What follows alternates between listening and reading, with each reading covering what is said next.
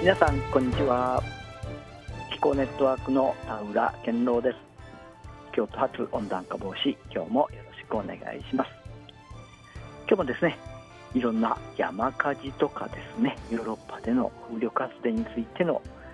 お話させていただきたいというふうに思っております。この時間は地球温暖化問題に市民の立場から取り組んでいます。環境 NGO 気候ネットワークがお送りいたします。まず最初にですね見学会のご案内をしたいと思います。これはですね、えー、市民再エネプロジェクト in 京都ということでね、えー、市民共同発電所作りに取り組んできている、えー、チームがですね、え市民共同のお日様発電所と太陽光パネルリサイクル工場を見学する、え案内なんですけれどもお日様発電所はですね2箇所1つは学校法人聖光学園聖光幼稚園ですね、えー、左京区松ヶ崎にある場所なんですけれども1月31日水曜日午後にですね、えー、見学に行く予定です。それから、えー、上鳥羽北部いきいき市民活動センターこちらは2月21日水曜日の午後に見学に行く予定です。えっと、見学ね、えー、申し込みをしていただいてっていうことなんですけれども、あの、まあ、無料で見学できるっていうことなんですね。それから太陽光パネルリサイクル工場の見学会は、八幡のリサイクルセンターね、えー、京都府八幡市ね、ある3月6日水曜日の午後ということで予定をしております。えっと、詳しくはですね、えー、京都グリーンファンドのホームページを見ていただくと、えー、掲載されています。えー、京都グリーンファンド、ひらがなで京都、カタカナでグリーンファンド、このホームページね、えー、見ていただくと、えー、市民共同お日様発電所と太陽光パネルリサイクル工場見学会のご案内ということで、お日様発電所2カ所、1月31日と2月21日、それからえ、リサイクル工場ね、えー、これ太陽光の、ね、発電、えー、できて、えー、使えなくなったところあ時あるいは、えーね、新しく付け替えるとき、ね、その後どうなるんだろうなっていうね、えー、ところを、ね、見学することができます。こちらの方は3月6日を予定しています。ちょっとね、えー、定員数も少ないので、早めにお申し込みいただくといいのかなと思います。参加費は無料ということであります。えっと、今日のですね、えー、最初の、まあ、話題、えー、ニュースからなんですけれども、山火事と温暖化、負の連鎖、カナダ、CO2 を3年分排出ということなんですけれども、気候変動が誘発する山火事が今、世界の森林を燃やし続けている。森林の消失は大量の CO2 を排出し、地球温暖化を加速させる負の連鎖を引き起こすということなんですね。えーと、昨年ね、カナダで起きた記録的な火災っていうのもね、えー、記憶されている方も多いかと思いますけれども、通常の経済活動で年間に排出する3倍の量、ね、CO2 を排出したということなんですね。これがもう悪魔のサイクルということでね、えー、もう大変なことには陥るんじゃないかということなんですけれども、まあえっと、2023年は本当にね、えー、人類史に残る平均気温が高かったということなんですけども、この高温乾燥の影響で、23年に目立ったのが山火事だ。特にカナダは深刻な被害に見舞われた。気候変動に伴い、年を追うごとに激しい山火事が起きている。通常発生しない場所でも火災が起き始めたということなんですね。これはの、えー、カナダの首相が、ね、危機感をあらわにしているということなんですけれども、カナダの山火事は、まあ、4月ですね、まあ、冬は、ね、すごく寒いんですけれども、ちょっと暖かくなってね、え4月から増えて、5月ね、え6月とね、すごくたくさんの、え火災が発生したということなんですけれども、これらの火災が燃やした範囲が、18万平方キロメートル、日本の国土面積のほぼ半分ということなんですね。で山火事の煙が国境を越えアメリカニューヨークでもね大気汚染を引き起こしたということなんで本当にこれね、えー、まあ、ちょっとびっくりするというか国 日本国土の半分が、えー、燃えてしまったということなんですね、まあ、カナダは非常に面積大きいということでありながらもね大変な状況なのかなというふうに思うんですけれども。で、えー、これ、えー、っと山火事がね起こってあの、まあ、森林森が燃えますからこの山火事に伴う CO2 の排出量が、えー、17億トンに上るということなんですね。で、カナダがそのね、えー、化石燃料なんかを使って、えー、CO2 を出す量が約6億トンなので、その3倍が、えー、山火事で一気に排出されたということなので、えー、これまあね、本当カナダだけじゃなくて、いろんなところでね、世界で山火事が、えー、発生して森林が続々とえ姿を消しているということなんで、2020年から22年ね、えー、約830万ヘクタールということで、20年前のほぼ2倍に拡大しているということなんですね。まあ、こういうところで非常にカナダだけでもなく、えー、世界中でこんなことが起こっているんですけれども、大規模な山火事の発生が2010年から20年に比べて、30年までに世界で、えー、最大14%、50年までに最大33%も増えてしまうんじゃないかということなので、えー、これまで被害がなかった地域でも異常な火災が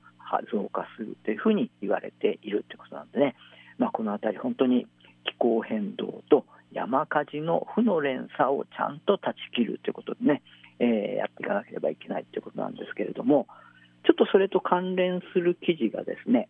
日経サイエンスの2月号に、えー、載ってまして、まあ、山火事の火種っていうことなんですけども、まあえ、今ご紹介したようにもちろん気候変動が、えー、そのね山火事の、えー、起こりやすさをね、えー、増幅しているわけなんですけどもこちら、えー、当然他にもですねなんでその山火事が起こるのかということで人為的原因がやっぱり大きいということなんですね。で昔、もともとこれあの、日経サイエンスはですね、えー、カリフォルニア州で調査をしているということであるんですけれども、以前はやっぱり雷なんかが落ちてね、えー、山火事があったわけなんですけども、最近は、えー、人の手にレクレーションとかね、えー、機械を使うことによって、あるいはまあ放火とかね、いろんなこうね、えー、子供の火遊びなんかもあるんですけれども、そういうところの原因が、えー、やっぱり増えていて、えー、こう自然の、ね、原因ってね5%に過ぎないっていうことなんですよね。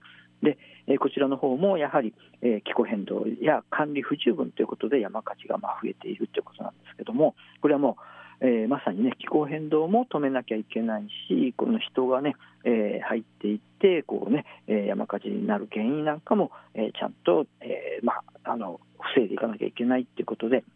やっぱり森をですね森で馬鹿げたことをしてはならないというねこの研究者の方が言ってて森は人間の無謀さに耐えられないんだというようなことをね、えー、書かれているのでちょっとねこの辺り日経サイエンスの2月号ね、えー、その他に、ね、都市のねあの温暖化なんかもね、えー、地下がね、え気候変動が影響してるんだみたいなことも書かれているのでちょっとね面白いと思って紹介をいたしました。はいそういう中でですねヨーロッパでは風力発電が石炭の発電を抜いてエネルギーが移行するという大きな節目だということなんですね。2023年の第4四半期で、えー、風力の発電量が初めて石炭火力の発電量を上回ってエネルギー移行の取り組みが大きな節目を迎えているということなんですね。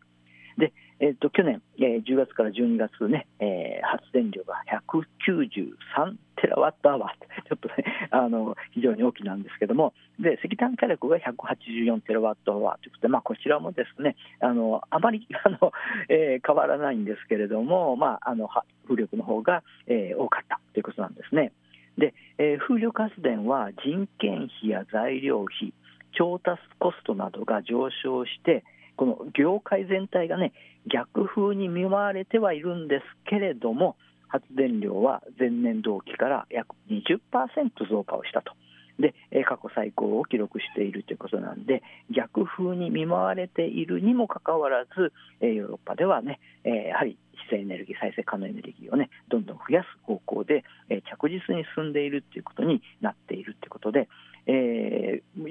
ヨーロッパね欧州議会が、えー、風力発電タービンメーカーへの融資やね開発業者への許可手続き期間の短縮なんかをね、えー、入れているということで、さらにね、えー、風力は今年拡大していくんだろうというようなこともね、あるんですが、ちょっとね、やはりその産業のこう、ね、上下することによってエネルギー使用量が増えたりする、そしたらやはりね、石炭の、えー、揺り戻しなんかもやっぱり起こってくるなというところも予想はされるわけなんですけれども、えー、電力会社はね、えー、風力発電プロジェクトと送電網接続を加速させる、えー、見通しで、ドイツ、イギリス、スペイン、フランス、デンマークなどの、えー、主要市場でこうした、え、動きはね、え、増えていく、広がっていくということなんですけれども、えーね、あのこちら、えーまあ、ヨーロッパにね、えー、を取らず、日本でもそういうこともね、していかなければいけないんだろうなというふうには、えー、思わされる記事だったかなと思います。で、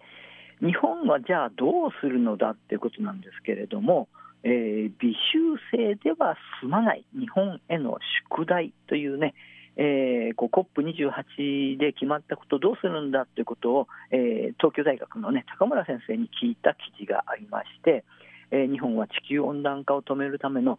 宿題をこなせるのか国際社会が化石燃料からの脱却という約束をした中で日本の場合は微修正では済まないという、ね、ことが指摘されているということなんですけれども